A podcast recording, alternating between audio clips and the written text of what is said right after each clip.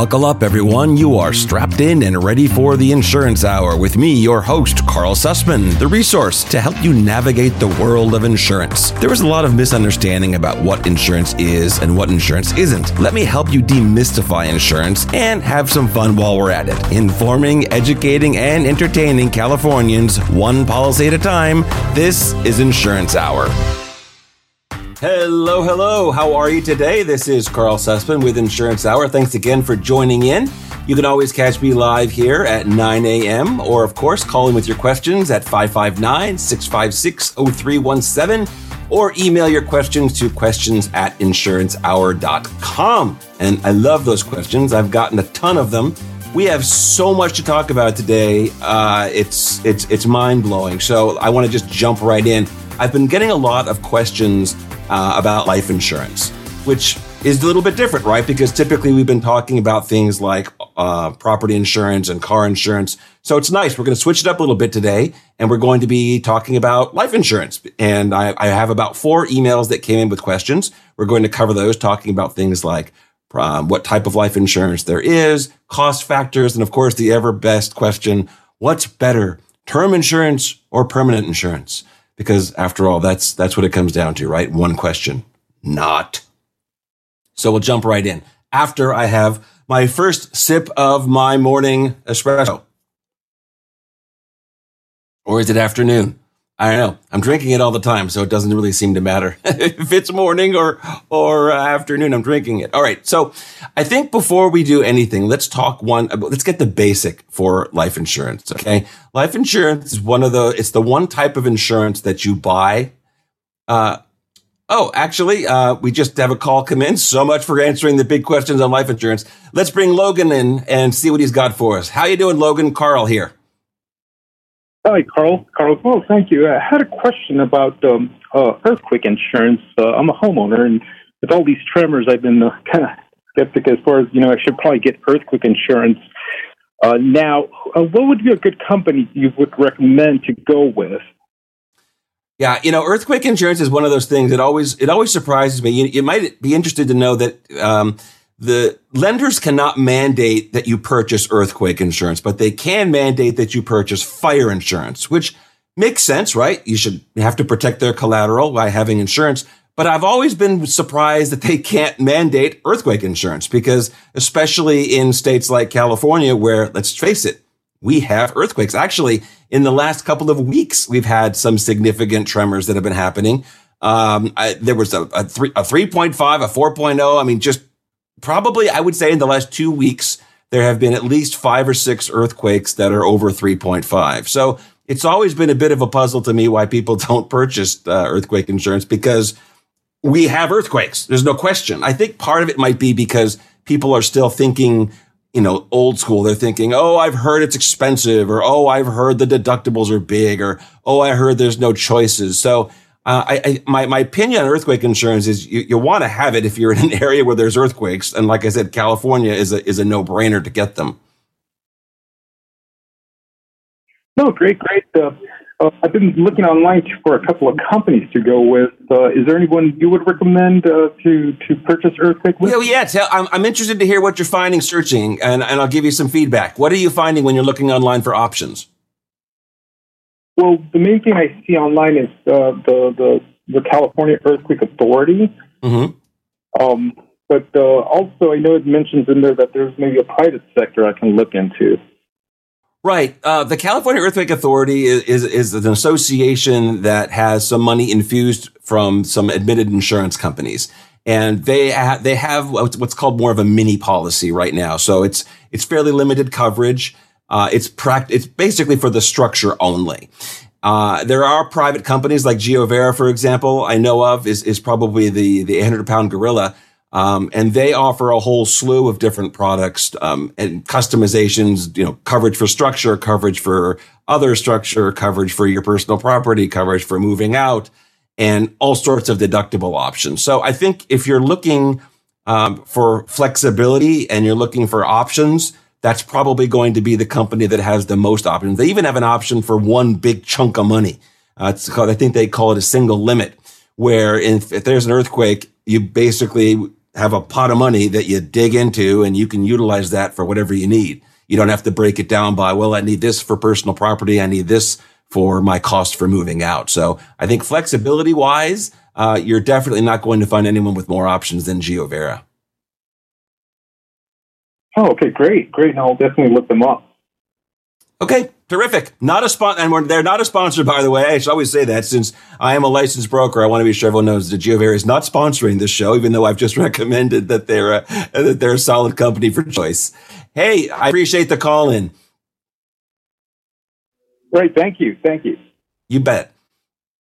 All right. Uh, I always like to say that because I I do write uh, insurance, obviously. And so you might hear me talking about different insurance companies now and then. And obviously, is it a good carrier? Is it a bad carrier? And, I'll give you my opinion, but I'm not endorsing any particular company over the other. We have another caller that has um, come in. So uh, we'll keep the life insurance questions on pause again. We have Nina. Nina, welcome to Insurance Hour with me, with Karl Susman. How can I help you today? Hi, Karl. Um, so great to chat Sorry. Um, wanted. Sorry.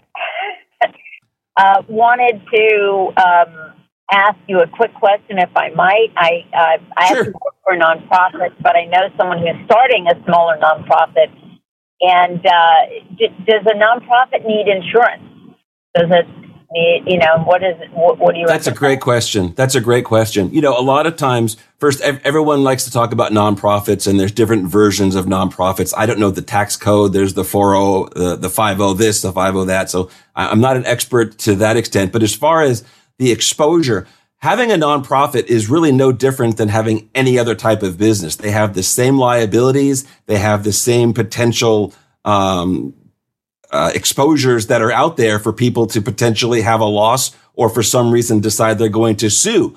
So the short answer is absolutely. Nonprofits all need to have insurance just like any other business. The only difference in essence between a nonprofit and a for-profit is I know it's shocking. One is filing taxes in a certain way to where they're getting closer to zeroing out on profit per se. And the other is, is not. But as far as insurance goes, they have the same exposure regardless. Okay. Okay. Great. Thank you. Yeah. My uh, so you know I hope this friend goes that way in terms of nonprofits, but uh, we'll see. But actually, I wanted to mention I'm I'm with the Red Cross, a small small nonprofit. Perhaps you've heard. That's a, that's a, that's a heck of a large nonprofit. Absolutely, great organization. It is. As a matter of fact, I'm uh, I'm in the biomed side, so I do blood drives. And uh, this weekend, I want to do a shameless plug because no one's visiting us these days. I have a drive, a blood drive today with seriously uh, seven people showing up today. Oh my gosh! Uh, we, yeah, it's really bad. It's really That's, bad. That is really have, bad. Uh, it, well, you know, why don't you do why don't you do this? Give us the web page where people can go if they want to look up where their the local blood drive is. I will tell you one thing that I know about the Red Cross, other than they're they're amazing, and I, I've personally volunteered with them. Uh, that I didn't know about blood drives is that we, I at least, was always under the impression that the major, that if you need blood, right, in the hospital, um, it comes from volunteers somewhere. But I didn't realize, and you can you you work for them, so you probably know better than I do that the vast majority of blood supply in this country comes from donations from people at the at the Red Cross. Is that am I am I on the right path? You're on the we're about forty percent. So yes, we're we're huge, huge. That's what we do. Wow. And so we're very we're very blessed and lucky to be able to get donors because donors come to us. We do not pay them, and there's reasons for that. Um, mm-hmm but basically people come and they donate and they donate because it's it's they realize that they're paying it forward. Mm-hmm. You know I mean? Many of them who, who come to join us had a parent, a family member, their their children, their babies mm-hmm. transfusions. One out of seven need a transfusion. That's wow. huge. Wow. You know, 40 percent. Yeah. 40% comes from me. Well, I, I, thank you so much for your volunteering time. Tell us where can people go if they want to look to see where, if there is a local blood drive that's near them? Oh, I'm so glad you asked, Karl. It's so easy. They just go to uh, redcrossblood.org and, and on the right hand side uh, of that URL page, it'll say, you know, uh, sponsor code or put in your zip code. You just put in your zip code.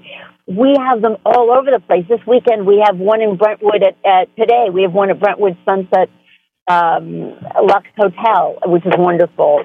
Um, we're there till two today. This weekend we have Brentwood Presbyterian on Sunday. We have uh, a wonderful place at the Santa Monica Business Park. We are all over the place. And we are so lucky that we get to meet amazing donors and people all over the, the place. So just go to redcrossblood.org, put your zip code in, and we will find the closest location to you every day. We run every day, all the time. Wow. We'd love your help. Thank you. Yeah, that would be amazing. We'd love people's help. It is the worst we've seen it in over 20 years. And last year, for the first time in 30 years, we had a major hospital closed down for several hours because they had no blood. So this is unbelievable. And I'm hoping people can, can, can come out and join us because we need them. We really do. I was going to say, I, you know what? I, I was going to say, you call it a shameless plug. This is not shameless. This is a necessity. So I, I, I appreciate you calling in and giving us that URL. I'll also, um, try and put it out there in, in some notes on, on today's program so people can just click on it and go and hopefully we'll get some more activity out there. Nina, I, I appreciate you calling in. Um, we've got a couple other calls, but we're going to take a quick break, and when we come back, we'll get on those. Uh, we'll get on the calls that are waiting for me. Thank you so much. It seems like a great show, so I'm I'm, I'm psyched. This is awesome. This is Thank you. Information people need to hear. So thanks. Bye bye. Take care. Thanks, Nina. Be right back. California's insurance market can be challenging, but Susman Insurance Agency knows the way. Trusted for two generations in home, auto, and personal insurance. Call 877-411-5200 or visit susmaninsurance.com. Navigate with confidence.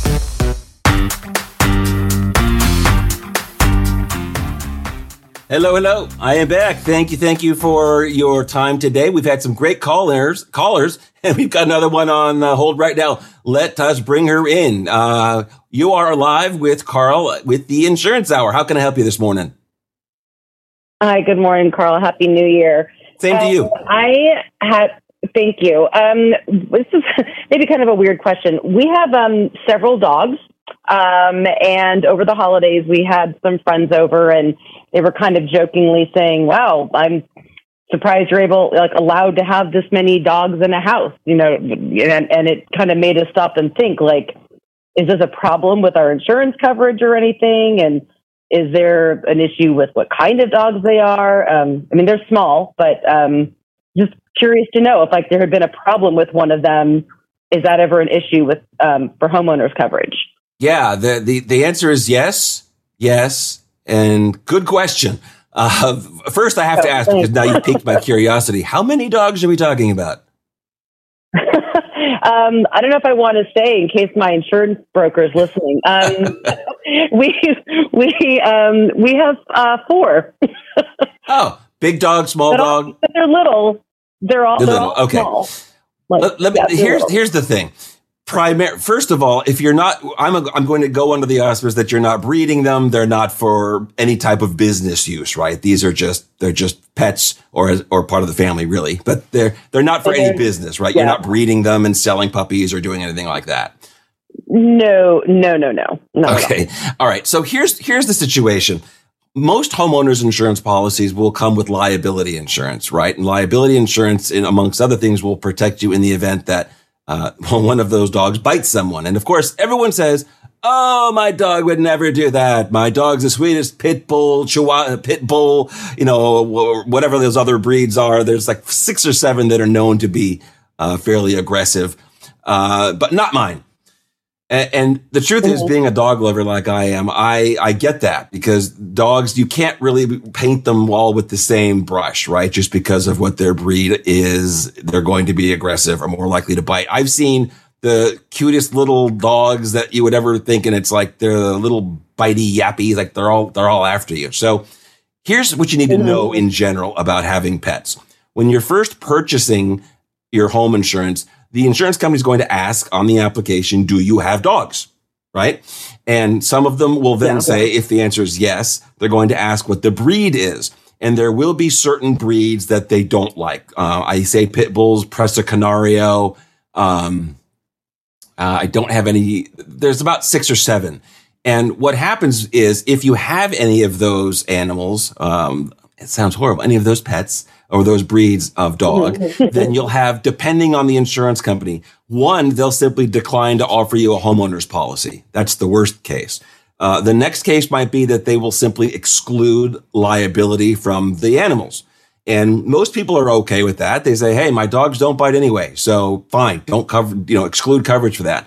Uh, another option is they will put a limit on what they'll pay for animal liability, right? They might say, well, you're not getting the full mm-hmm. liability limit for, for animal liability. We're just going to give you coverage for a sublimit. Maybe it's $10,000, right? You know, in the event that there's some type of, okay. uh, you know, a, a, biting accident or injury or something like that happens. And, um, the most important thing is it's not usually the number of dogs, it's the type of dog, right? So if you have, you know, a dog that's on the, the no problem list, typically the carriers are not going to care if you have one or five. Uh, maybe you should get another. But that it's it's not typically the quantity of of dogs. It, it's more about uh, what breed the dog is. And some carriers are getting even even better about it, where they're saying if there's they're asking if there's a biting history. If there's not, then sometimes they'll make an exception, even with some of the dogs that are on uh, some of the more aggressive dog lists, which is nice. And some I remember uh, this was back when the market was a little more open than it is today. Uh, they were requiring dogs have to go through a particular training class uh, and get a certificate in order to be able to be, uh, you know, the policy to be eligible to, to be written. And I thought that was kind of cool actually, because it was, I think it was a, a half a day course that you had to physically take your dog to. And it was, I guess it's like defensive driving for people. This was sort of like a basic dog training you know, thing for, uh, for people to take their pets to. And, um, again, that was, that was probably five, six, seven, eight years ago was the last time I saw that was being done. But I think as, as the marketplace starts to open up again, we might, might see a little bit more flexibility with things like that. So the short answer is it's not about the, the number of dogs. It's about the kind of dogs. And as long as you're letting your insurance broker and the insurance company know what you have, that's the most important thing because that's everyone's biggest mistake, right? They don't tell anybody. And then they don't read the fine right. print in their policy. And then there's a loss and they're like, oh my God, I didn't know. So always better to just be sure and check with your agent or broker or check with the carrier. Um, you said you didn't want to say, uh, your name because you want your broker to hear. I get it. You can actually call the insurance company and ask them in general. You could say, Hey, I'm looking to get a quote. Um, do you guys have any exclusions for dogs? Right? uh, you could call your broker okay. and say, Hey, I'm looking to get a policy, uh, with XYZ company. Do they have any issues with dogs? I mean, you can do that. Um, again, keep in mind, you don't want to lie at the end of the day because you're only going to, you know, put yourself in more of a precarious position if there is a loss. Um, but if you're just concerned and you want to find out anonymously, that's okay too. I wonder how I'm, I'm not planning on doing this, but I wonder since there's so many like, you know, mutts out there that you know are mixed breeds and you mixed know breeds. dogs and stuff. Well, mine are all you know they're all mutts, but you know I just wonder if mixed like breeds. how do they do they make you take one of like the doggy twenty three and me things if you're if you know the dog may look like one breed but you know it's like well it's not a purebred like it doesn't have papers it could be anything you right. know that, that's a great question too. First of all, you know there is a 23andMe for dogs. You can send a sample you know, of. I know. Your, I just couldn't remember the name. Yeah, I, I don't know the name of it, but we've had we have friends that did it, and uh, it, it, it, because they their dog was from a rescue. So the, the the question really is, what if we don't know exactly what it is? Right? They didn't all come with papers. It's not yeah. like getting a car where we can check the VIN number and know exactly what it is. And what will happen in that case? And again, this is where you get into the gray a little bit, right? Because you're going to want to represent what you know to be the case, right? I mean, if you look at the dog and you can clearly mm-hmm. tell it has something in it, then you'll say, you know, it's a mixed breed. I always avoid the term mutt because I think it's derogatory personally. Animal rights, no mutts, they're mixed breeds. And, um, but you know, you're going to need to just have that conversation, right? This is one of the reasons that it's, I always, I say that it's usually better to get a broker or an agent where you can have these conversations rather than just, you know, buying something online because how you check that box is just, it's binary. It's yes or no, right? So what you can do yeah, if you're dealing with an agent or a broker, you can say, okay, the dog looks like it's a mix of Chihuahua poodle. It's a, ch- a chapupu. I don't know. Have you ever noticed that mm-hmm. every dog is mixed breed or mutt unless there's poodle in it? Yeah. Then somehow magically it becomes yeah, yeah. Oodle doodle something, right? Oodle, Otherwise, any other mix is just a mix. So, you know, the, the, the best thing I can advise you to do is use your best judgment, right? And, and just be, and be honest and transparent.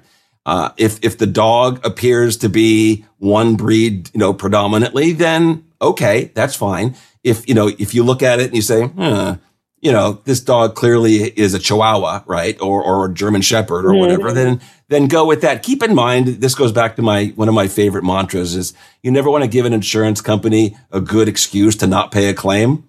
And if it's pretty mm-hmm. darn clear what the what the dog is, and you've said something to the contrary, you're you're just looking for trouble. But in, in general, uh, it, that well, what happens is people simply say they don't have a dog.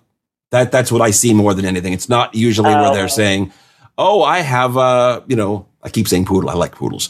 I have a poodle where it turns out they have a, you know, a Presa Canario or they've got a, a Doberman or, or something totally different. So again, a little bit of mm-hmm. caution, a lot of honesty and transparency, and that's that's the best the best you can do.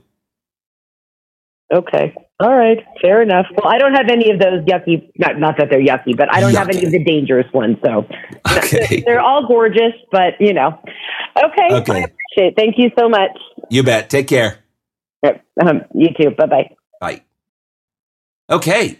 Well, we, um, let's let's get back to the life insurance that we've just barely started and we'll see what we can what we can get done i think the most important thing about uh, for us to talk about uh, regarding life insurance is that there is why. It, and like I started saying, life insurance is the one type of policy that you buy that it's it's not for you, right? Mean, if you buy home insurance, it's because if your home burns down, you want to be sure that your home is rebuilt. If you buy car insurance, it's because you want to be sure if you're in an accident that you're protected and your car can be replaced or, you know, repaired or whatever the case may be. Health insurance, hello, that's for you. Disability insurance, that's for you. Those are the selfish insurances, I guess you could say. Life insurance is, is the one type of insurance that, for the most part, you're purchasing for somebody else. Now, there's exceptions to this, and we can talk a little bit more in detail about living benefits, they're called, of life insurance policies, and there are some. However, I want you to be aware that for for the majority of of why you're purchasing life insurance, it's going to be for somebody or something else, right? That's just the reality of it. So let's go over just a couple of the reasons that you would get life insurance because I think that's the most the most fundamental thing other than just well, if I die they pay money. Okay. Yeah, that's true. But there's more to it than that. So Think about the first, the most common reason to buy that people will purchase life insurance is to protect their income for their family, right? If something happens and they're the primary or even the secondary breadwinner, hey, if they're working and their income is in some way supporting the household, then life insurance is a great way to be sure that they actually have some money coming in, even when that person is no longer able to generate income because they're no longer with us. So that's probably one of the main reasons people think about life insurance, and it's a completely legitimate reason. Another is, is to deal with final expense costs. You know, uh, final expense costs are expensive. Uh, it, it's not like if if somebody passes away um, mysteriously, it, all all the work that needs to be done gets paid for. It doesn't. It's it's not inexpensive. So sometimes people will purchase a small policy that will cover those final expenses.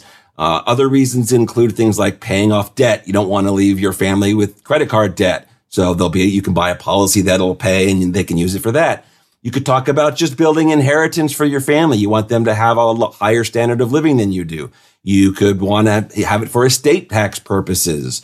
Uh, you could have it for charitable contributions. We had a nonprofit call in earlier. What if you wanted to leave a million dollars to the the American Red Cross. You could do that. All of that's possible. So keep in mind there are lots and lots of reasons to buy life insurance, all the way down to just the peace of mind that when you're not there, you you assume it's going to be horrible. I know it'd be horrible for everyone I know when I'm gone someday.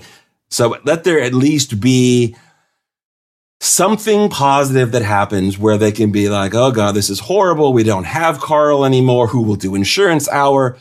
Oh, look at that. We've got money coming. So that might soften the blow a little bit uh, anyway.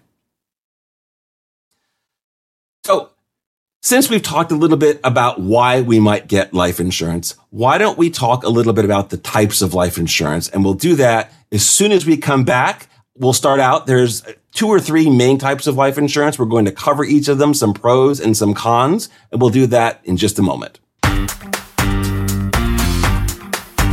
Facing the maze of California's insurance market? Let Susman Insurance Agency be your ally. Expertise in all personal insurance needs for over two generations. Call 877 411 5200 or visit SusmanInsurance.com. Together, we can do this. Hello, hello, and thanks for sticking around and going through that fun little pause without me. Uh, I'm always dancing to the intro music coming back in. I'm not, uh, I guess only for the people that are watching this on YouTube or, or on the live stream, they get to see that, which is probably for the best.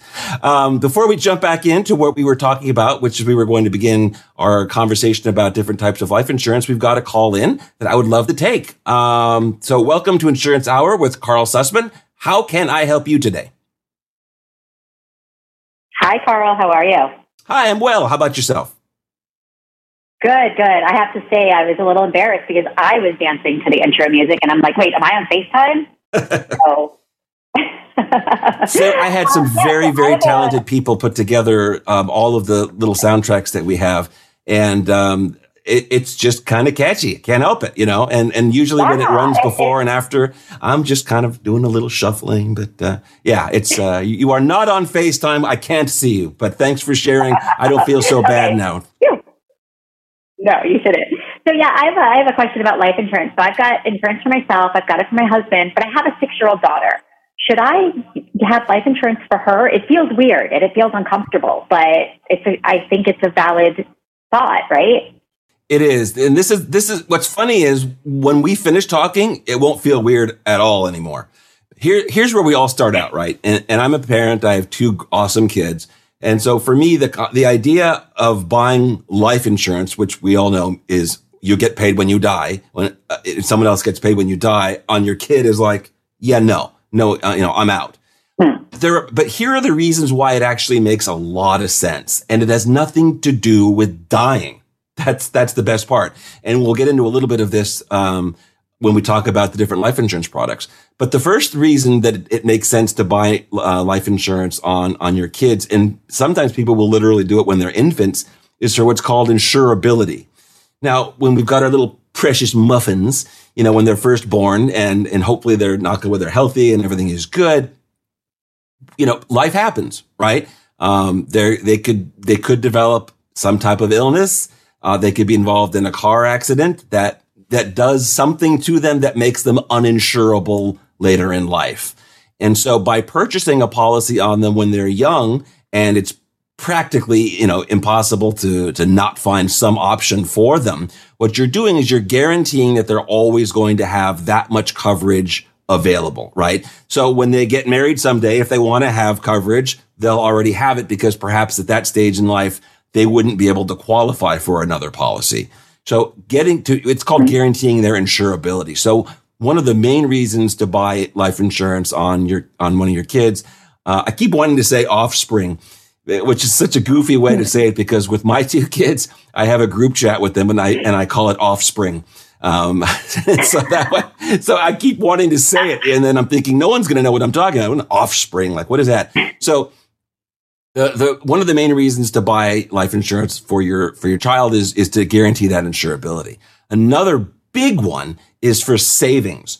And, and that one probably makes a lot of people kind of tilt their head. Well, what do you mean savings? It's life insurance. Well, there are types of life insurance policies that are designed for you to be able to pump a lot of money into, right? Not just the premium that pays for the death benefit, right? We don't want to think about that. You know, it's horrible, but it is a vehicle for savings. People can use that savings for them for college. They can use it as part of their college savings plan. They can use it as part of their, you know, post graduation, you know, gap year. Uh, although I, I don't know about you, but we didn't have gap years when I was graduating from college. I don't know about you, no. but they seem to do that now. So it seems like they, there's a need for more money, right? So I, I think that it's important mm-hmm. that yeah that you can you can purchase a policy which ensures their insure that guarantees their insurability, right? They'll always have at least that amount of coverage, and it can be used as a vehicle to pump a lot of money in that they can take out while they're still alive. You can forget about the death benefit part. That's sort of an extra or call it, it's horrible as a gravy, but it's, it's, it's extra. It's something you don't necessarily want or need, but they will eventually want to have life insurance, right? As they get older and they perhaps mm-hmm. build a family or they, they, they want to have that type of coverage. So you're guaranteeing them to be able to have it. And by doing it when they're that young, you know how life insurance works to the extent that the older you are, the more expensive it is, right? So if you're purchasing a policy mm-hmm. on a, on a child, someone that's say in the single digits, it's going to be a lot less expensive and a lot easier to obtain than it is when they're in their 20s, 30s, 40s. At some point when they're, when they're thinking, Oh my God, I've got kids now. I really need to get life insurance.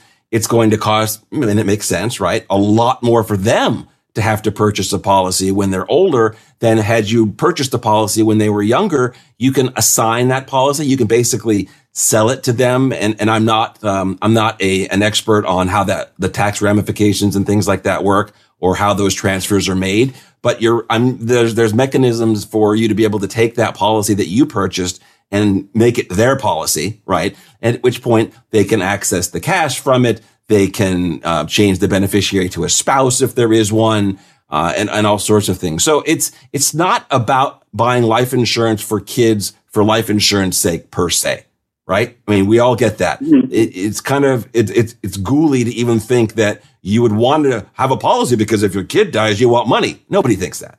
But there are these yeah. other reasons mm-hmm. where it really does make sense to purchase a, a, life insurance policy on, like I said, from newborn all the way through when they, when whenever you start thinking about it, because you have all of these advantages in the short term and in the long term for them.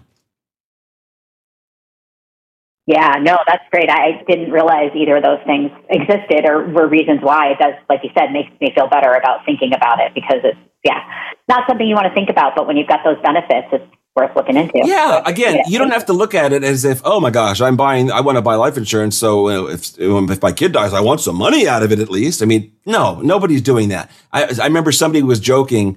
Um, I was at a continuing education conference on life insurance actually, and the presenter was talking uh, about not this issue specifically, but just why people buy life insurance. And what one of them was saying, and everyone was kind of laughing because it was it's it was, it was awful, is that some people are like, well, they're my retirement.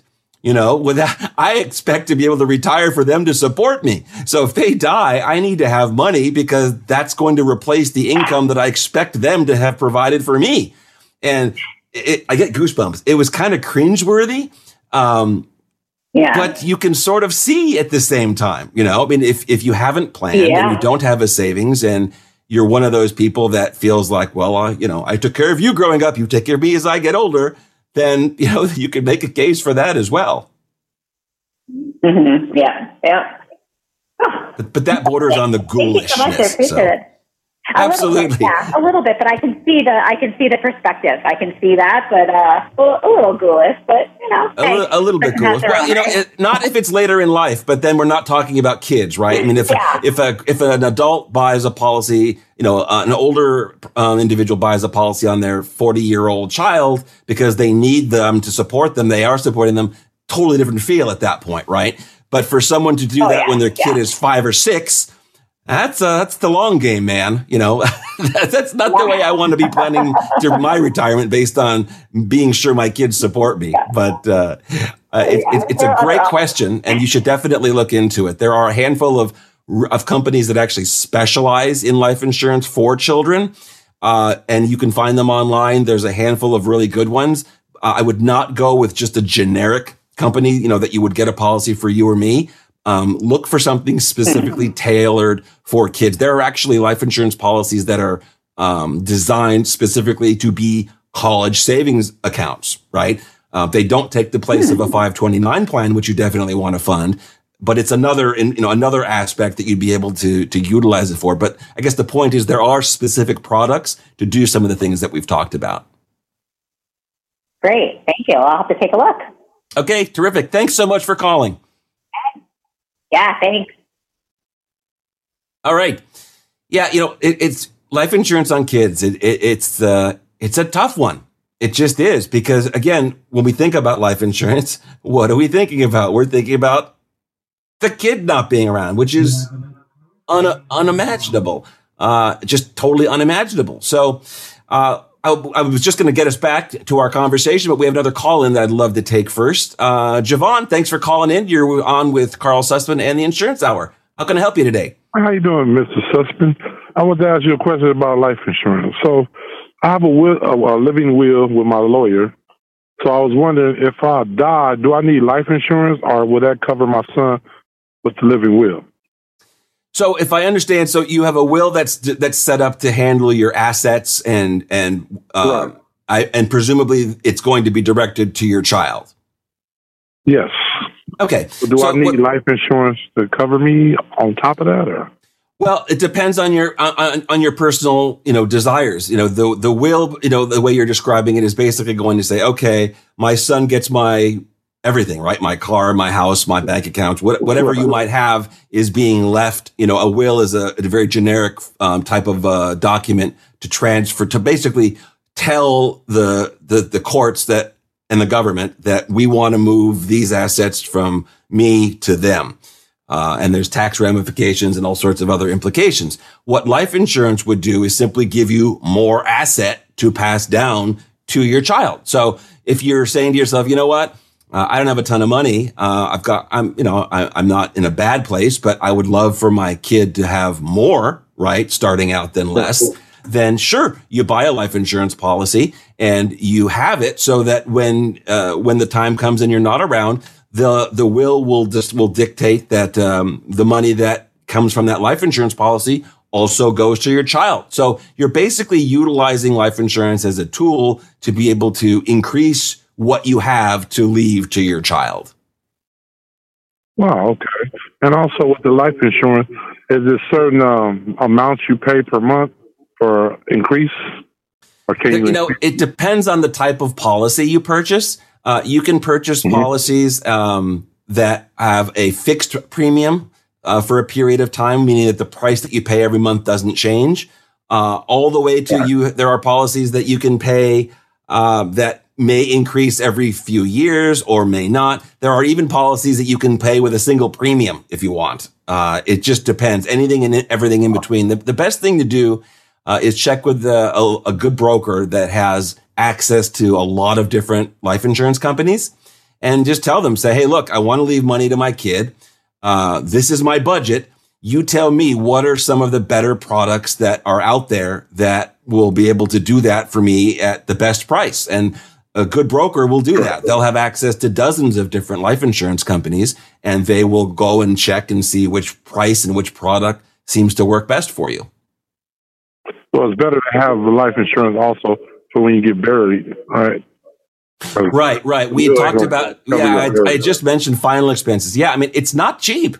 It's not cheap, you know, whether, you know, depending on what people decide they want to have done, whether they want burial or cremation or, or whatever the case may be, uh, it's not inexpensive, right? We, we're talking, I don't think you can get away with anything under a you know, couple thousand dollars, depending on where you are. And, and it goes just skyrockets from there. So, yeah, I mean, there are policies that are designed specifically for that. They're called final expense policies, and they tend to be the least expensive.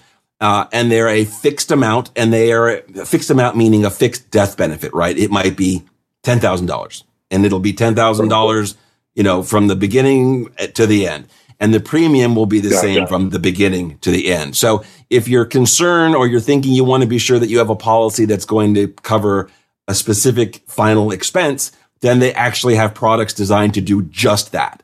So then, you know, you go to a broker and you say, Hey, I'm looking to get a policy to cover my final expense, you know, my burial, my cremation, my, you know, uh, sometimes people want to throw a party. Uh, and uh, they'll they'll say, okay, I want I want two grand to be allocated for this. I want you know five grand for the cremation, and the balance I want you know XYZ people to get a check and they have to, but they have to use it to go have a party. You know, I mean, you can do whatever you want with it. So there are lots of options. Um, but to answer your initial question, a will is simply a directive, right? It, um, yeah. not giving legal advice, but in, in general terms, it provides instructions on what you want done when you're gone. And a life insurance policy just becomes one more of those things that it would basically have to decide. It would have to uh, have descript, descriptions on, on what to do with when you're gone. Thank you. They answered my question. I pretty appreciate you. Okay. Thank you for calling in. Appreciate it. All right. Have a good day. You too. Lots of great calls today. Remember, you can always call in at 559-656-0317. If you're watching live, I'll get you right now. If not, you'll get a voicemail and I will answer your question as soon as uh, we we come back live. Or if it's something more time sensitive, you can let me know and I'm happy to email you back as well. You know, my goal is to help you understand insurance. And uh, if you need to have a little bit of back and forth or a little bit of conversation about it, then I'm, I'm all I'm all for it. Although it is a lot of fun to do it live because chances are if you have the question, other people are going to have the question as well. So once again, it's 559-656-0317, or you can email anytime at questions at insurancehour.com. All right. So we were talking about uh, different types of life insurance and different reasons why and, and things of that nature. So I'm going to give you basically two large categories of life insurance. And for the most part, there's always exceptions, right? For the most part, you're going to be able to take all types of life insurance and you're going to be able to divide them into one of two categories, right? It's like um, Harry Potter times. It's are you a Gryffindor or a Slytherin? It's going to be one of those two. And one, I and, and these are generic terms. These are not insurance or specific terms. I call them temporary life insurance policies or permanent life insurance policies. And the two of them mean exactly what you think, right? One is going to be temporary. It's only going to be in place and active and pay a death benefit for a specified period of time. And then the policy ends. And then the permanent policies, as the name would suggest, are going to be around. And I jokingly say they expire after you do or not before you do. That's the general idea.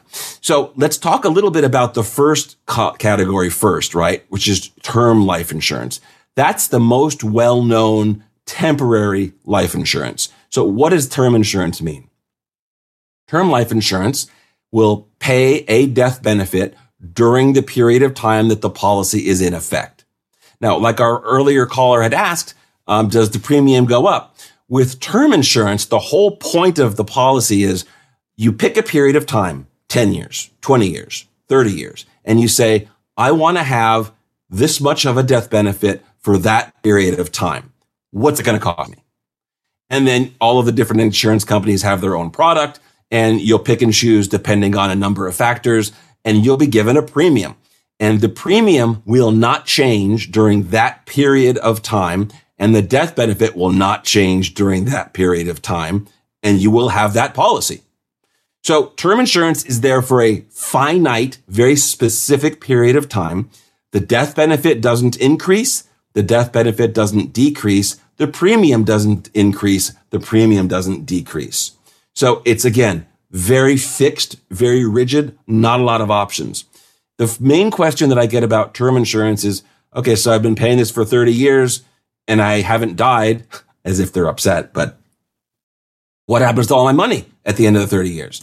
And the answer is it's gone, right? I mean, you haven't used the policy, but you've had the coverage and you've paid for it while you had it. Sometimes people will refer to it as renting, right? You're renting life insurance. As long as you pay the rent, you're able to stay there, but you don't own the place, right? You don't have anything. You stop paying the rent, you're out of there. So term insurance is basically pay to play. While you're paying, you have coverage. If you stop paying, coverage stops. Now, there is one, there's always exceptions in insurance. Have I, I said that today? Probably not. I don't say it enough. There are no absolutes. So with term insurance, there are policies that are called ROP term policies, which stands for return of premium policies. Very clever. Insurance companies are very clever with their names. ROP term insurance. So, and it does exactly what you would think. it will take all of the money that you've paid in over that term at the end of the term and it will give it back to you. Sounds pretty cool. Why wouldn't everybody do that? Well, as you can imagine, the cost for buying a straight term policy is significantly less than buying a policy that's a return of premium at the end of the term. And that makes sense, right? In one way, the insurance company only has an exposure in the event you die during the term. With the return of premium policy, they know they either have to pay a death benefit if you die, or they have to be prepared to pay all of that premium back to you at the end of the term. What's the difference in price? It varies, but in general, you could be looking at a 20 to 30% increase in premium. So it's not trivial. It's, it's a significant amount of money that you're paying to be able to have that money come back. And then, of course, you get into the whole financial argument. Well, with the difference between that money, couldn't I make more money somewhere else? All that. Sometimes people will buy return of premium term insurance because it's just, it's simple, right? They're like, okay, you know what? This is just one more thing I know that at the end of the day, uh, in 20 years and 30 years, I know I'm going to get a check for X number of dollars. Cool. You know, and they're paying for life insurance and, and they don't want to get into the permanent life insurance and all of the, uh, the, the different options that come with that. So those are the two main types of term insurance. Um, I didn't mention annual renewable term, which is, as it suggests, every year the premium goes up. Basically, what the insurance company is doing is they're looking at your age, they're figuring out actuarially your likelihood of dying. They have a premium and you're paying for it. It's not very common for people to buy those policies. Yes, they are the least expensive term policy, which makes sense because the insurance company can change the premium every single year as you get older. It's usually for a very specific reason. Maybe somebody has a loan and the loan is for a year and the person loaning the money says, you know what? I want life insurance. What if you kick the bucket while I'm gone? Yeah, while, while you still owe me the money. I want to have that money. So that's, that's not used very often, but you should know it exists. The other type of insurance, and we're going to get just, we're not even going to scratch the surface. We're going to point at the surface because there's so much that you could get into with permanent life insurance policies. I'm just going to tell you about four primary types of permanent life insurance. The first one, and you've probably heard it before, is whole life insurance. The second kind is universal life insurance. A third kind is index universal life insurance. And a fourth kind is variable universal life insurance. Okay. Now I'm just going to give you again, we're not even scratching the surface. We're just looking and pointing just so you're familiar with the general idea of what they do. So first of all, what do they all have in common? Permanent life insurance policies are designed to stay in force until you die. Now notice I say designed because depending on the product or how you pay for it or what options you pick, they might not, but they're designed to do that. So if you follow the instructions, right? If you plan properly with those products, then you should be fine. So the first one is whole life insurance and the whole life insurance has been around forever. Uh, at least it feels like forever. Long before me. How's that? That's forever. That policy is what's called, it's the most rigid. There's a death benefit.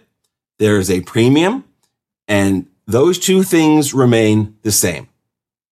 Now, there are some whole life policies that are also building cash value.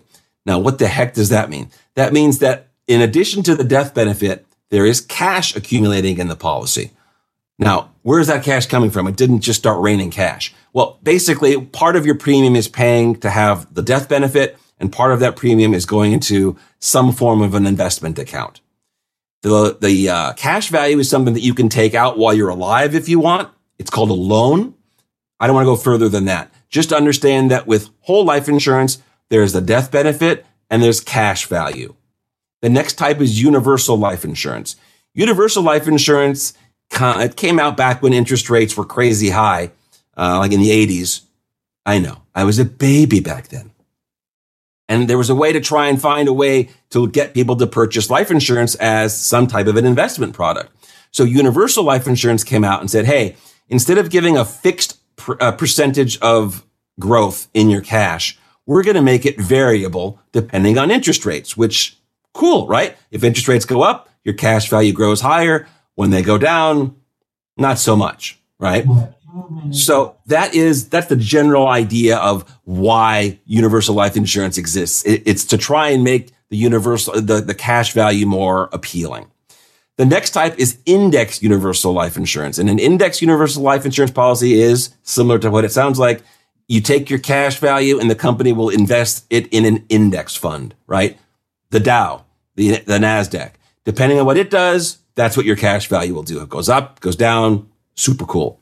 And finally, there's variable universal life insurance, which does the same idea as index universal life insurance, except instead of investing in an index, it will invest in stocks, right? It will invest in mutual funds. It will invest in different financial investment instruments. So those are the main categories of permanent life insurance. There are so many options and they are, and they are so, I say complicated, but they can be. It's very important that you find someone that really understands how this works, right? And has access to lots of companies and has the ability to really sit down and explain these things to you because this is not like buying car insurance where every six months you can just decide to change it. If you make a commitment to a permanent life insurance policy, that's a commitment, right? And you're probably going to have that for a long, long time. So you want to choose wisely. So that is about all the time we have for today. And hopefully you learned a little bit about life insurance or a lot.